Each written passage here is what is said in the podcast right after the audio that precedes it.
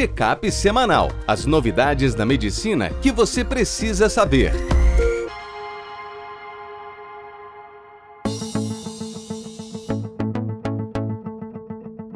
Olá a todos, meu nome é Ronaldo Gismondi, eu sou editor-chefe médico do portal PebMed.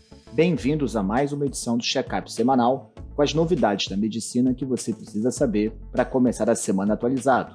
Hoje a gente vai falar de prevenção de trombo no ventrículo esquerdo, desconforto na faringe após anestesia geral, ornitina aspartato na encefalopatia hepática, colicistite aguda e pré-eclâmpsia.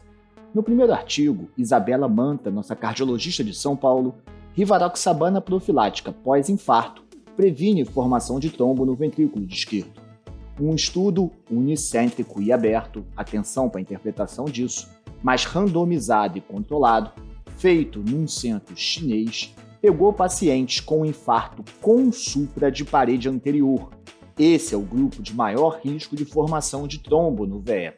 Para esse grupo, eles testaram uma estratégia de dupla antiagregação plaquetária associada a placebo versus DAPT com rivaroxabana 2,5 mg duas vezes ao dia, aquela rivaroxabana que originalmente foi lançada para doença arterial periférica. 279 pacientes foram randomizados para os dois grupos. A idade média foi 58 anos, 22% de mulheres 36% hipertensos e 19% diabéticos. Metade dos pacientes era tabagista. E esse estudo, cujo desfecho primário foi a formação de trombo no eco, mostrou que ao longo dos meses subsequentes, a redução no risco de formação de trombo foi de impressionantes 92%, sem haver aumento do sangramento. Como o estudo foi em centro único e aberto, é necessário que ele seja replicado com um número maior de pacientes e mais de um centro, para que a gente possa fazer disso a nossa prática.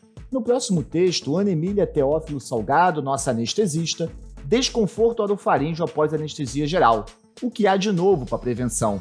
Ana Emília cita que 62% dos pacientes, depois que são entubados na anestesia, podem ter desconforto, e na maioria dos pacientes, o desconforto some em 48 horas. Um estudo recente na BMC Anesthesiology publicou um ensaio clínico randomizado e duplo cego em que um grupo ganhava dexmedetomidina com ropivacaína intratraqueal, um outro grupo só dexmedeto, um outro grupo só ropivacaína e, por fim, um quarto grupo com placebo. Eles fizeram a instilação intratraqueal com 5 ml de uma solução contendo a dexmedetomidina, 1 micrograma por quilo, e uma ropivacaína 0,8%, 40 mg.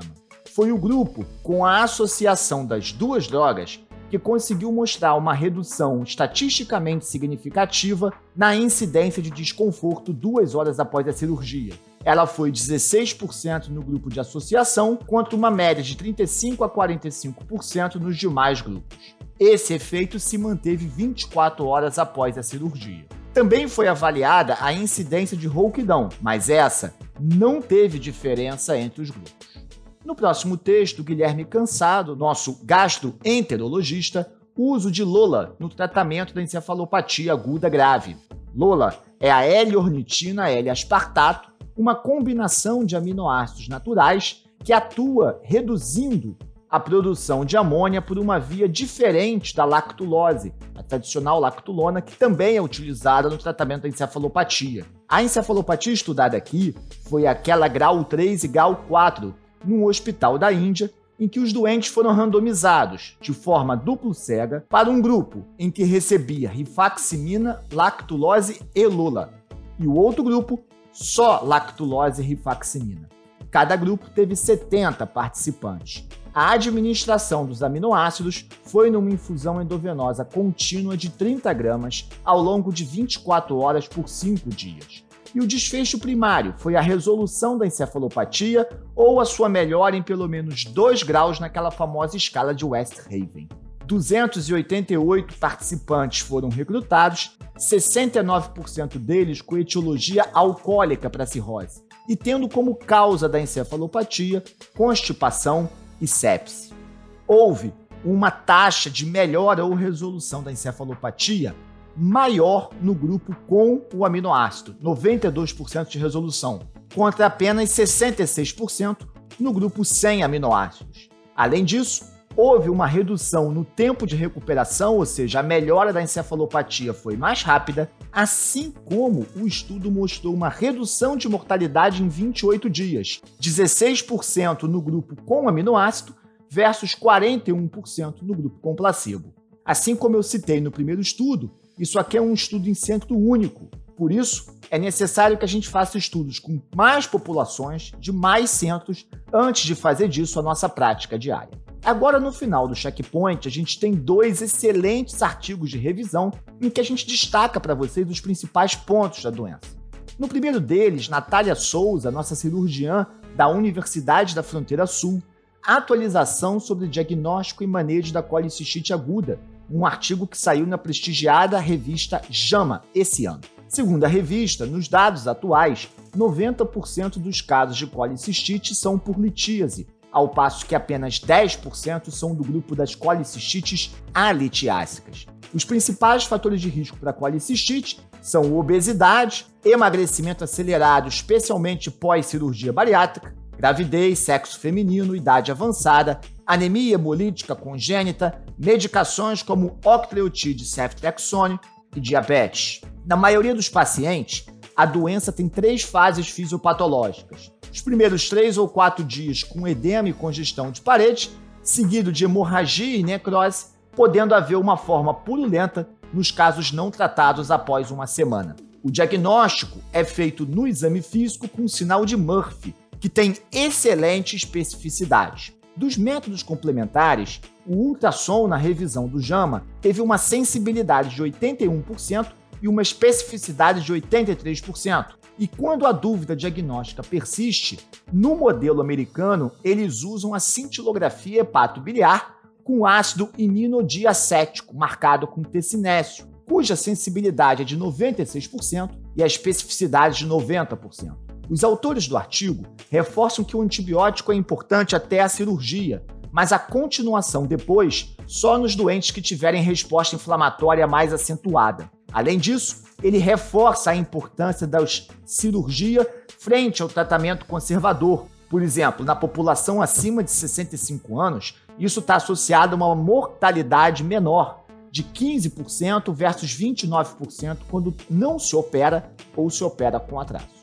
E por fim, Enio Damasio, nosso professor de gineco-obstetrícia de Ribeirão Preto, pré-eclâmpsia, revisão dos principais aspectos um artigo que saiu na New England. Ele foi feito para falar de pré-eclâmpsia para os clínicos que atendem gestantes grávidas. Essa incidência, que atualmente está em 2 a 4% das gestações para as formas graves, pode ser predita. Existe uma calculadora que ele bota o link para vocês na reportagem chamada Fetal Medicine Foundation, e ela leva em considerações diversos fatores maternos e fetais, porque quando você tem um risco alto, você tem benefício em estratégias preventivas, como AS, suplementação de cálcio, e ele cita aqui uma meta-análise mostrando que o exercício físico pode reduzir em até 41% o risco de pré-eclâmpsia. Para aqueles que desenvolvem a doença, não há grandes novidades no tratamento. A gente faz o tratamento antihipertensivo, que aqui no Brasil é diferente do americano. A gente usa metildopa, nifedipino e dalazina. Porém, existe uma outra calculadora que te permite estimar o risco de desfecho materno desfavorável. Isso se baseia em parâmetros clínicos, ultrassonográficos e laboratoriais, chamada calculadora Full Pyers. E isso é importante quando você tem que decidir se interrompe ou não a gestação antes das 37 semanas. Se você quiser se manter atualizado, acompanhe a gente www.webmed.com.br. Um abraço e até a próxima.